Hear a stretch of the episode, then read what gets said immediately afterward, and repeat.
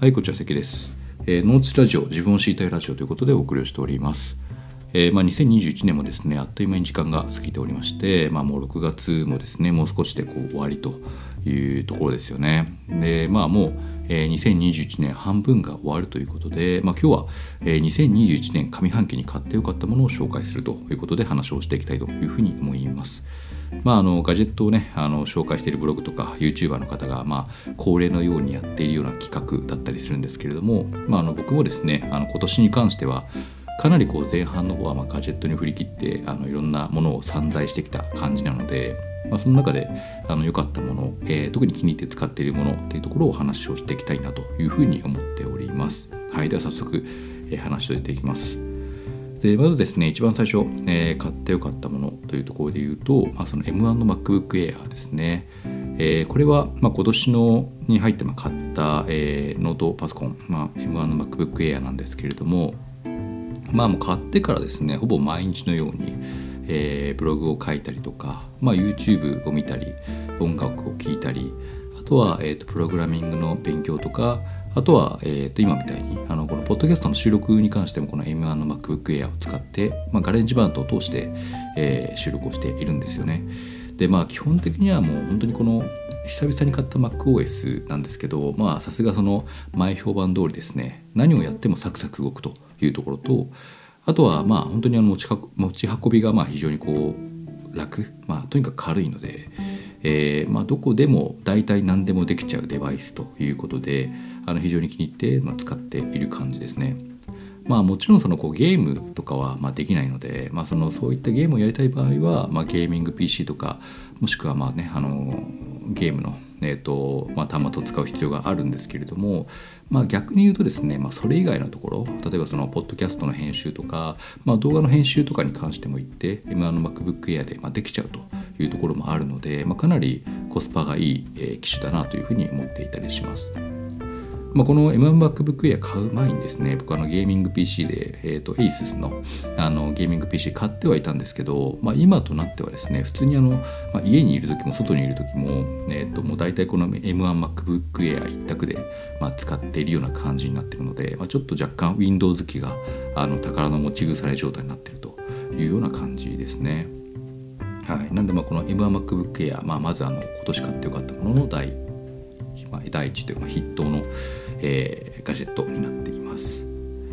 そして2番目、えー、と2番目としては、えー、キークロの K6 です。あのキークロの K6 メカニカルキーボードですね。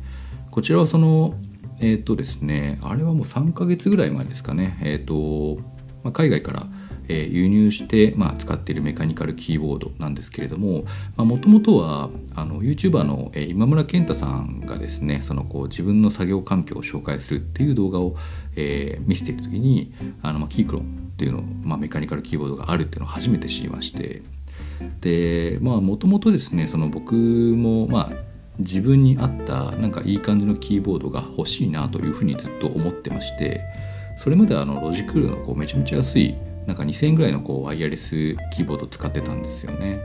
まあ、ただメカニカルキーボードを買ってみたいということで、まあ、あのハッピーハッキングキーボードとかも検討したんですけれども、まあ、やっぱり価格が非常に高いのと、まあ、正直言うても僕の場合ってあの、うん、なんかそこまでそのこう複雑な操作とかをするわけじゃないのでうんまあなんかこうなんだろうな入門機としてなんか使えるメカニカルキーボードないかなというふうに思っていたところ、まあ、このキークロンの、K6 に、えーまあ、出会ったというような感じなんですよね。でまあこのキークロの K6 えっとまあ65%の、えーまあ、コンパクトキーボードということでえっとそうですね。上のそのファンクションキーがなくてあとはその点キーもなくて非常にまあコンパクト。でかつあの、まあえー、とバックライトバックライトがまあついてるというところでですね、まあ、非常にあのそうですね。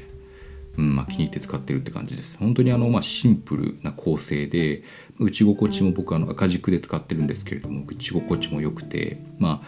あ、あのめちゃめちゃこうカスタマイズして使っていくっていうところで言うと、まあ、おそらくその他のメカニカルキーボードの有名どころがいいのかもしれないんですけれども、ま、少なくとも僕にとってはですねこの、えーと、キークロン K6 はまかなり気に入って、まあ、使っている、えーとものですね。まあ、あの65%のこうコンパクトキーボードが正直ここまでまあ使い勝手がいいというのは本当知らなかったので、うんあのまあ、今年一押しの、まあ、自分の中での、まあ、推しガジェットというところで言うと、まあ、このキークロの K6 メカニカルキーボードがあるのかなというふうに思っています。はい、そして、えーと、続いてですね買ってよかったものというところで言うと、えー、モニターアームですね。あのモニターアームを今年に入って、まあ、買いまして、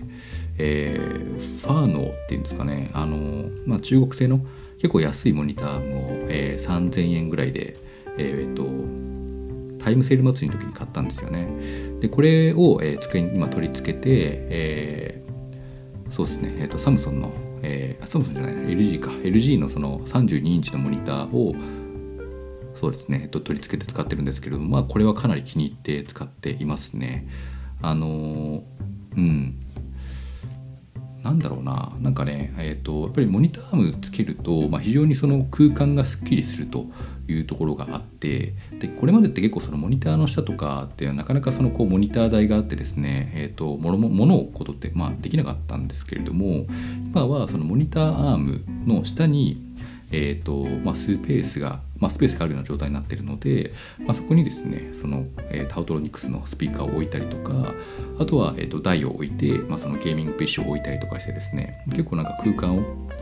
なんか有効活用できるような形になったのかなというふうに思っています。またまあこのモニターアーム自体もま結構3000円ということで安い機種なんですけど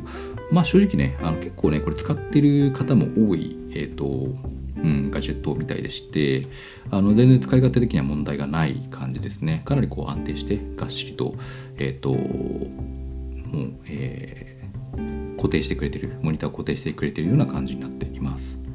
なんでまあそうですね。こちらのモニターアームも買ってよかったものって感じですね。であとはですねあと2つあるんですけれどもえっ、ー、とあと2つのうち、まあ、1個がクリーン水ですね。クリーン水、あの要はその浄水器を、えー、今年、まあ、買いましてですね、クリーン水の MD101 という、まあ、比較的そのこう、まあ、エントリーモデルに近いような、えーと、浄水器を買いました。もともと自分が住んでるところのですね、えーと、水道水が非常にまずいということで、僕あの毎日朝、えーとクロレラとかですね、あのベントナイトクレイっていう、まあ、その泥を飲んだりとかして、えー、とそれをこう水に溶かして、えー、と飲んでたりするんですけれどもその時にですね毎回そのあまりにも水道水がまずいので、まあ、テンションが下がってたんですよね。そうでまあなんとかならないかなというふうに思って検討していたところ、まあ、このクリーン水の MD101 っていうのが、まあ、1回取り付けると大体まあ3ヶ月ぐらいは使える、えっ、ー、とまあ、浄水器であるということで、まあ、購入して使ってるっていう感じになってます。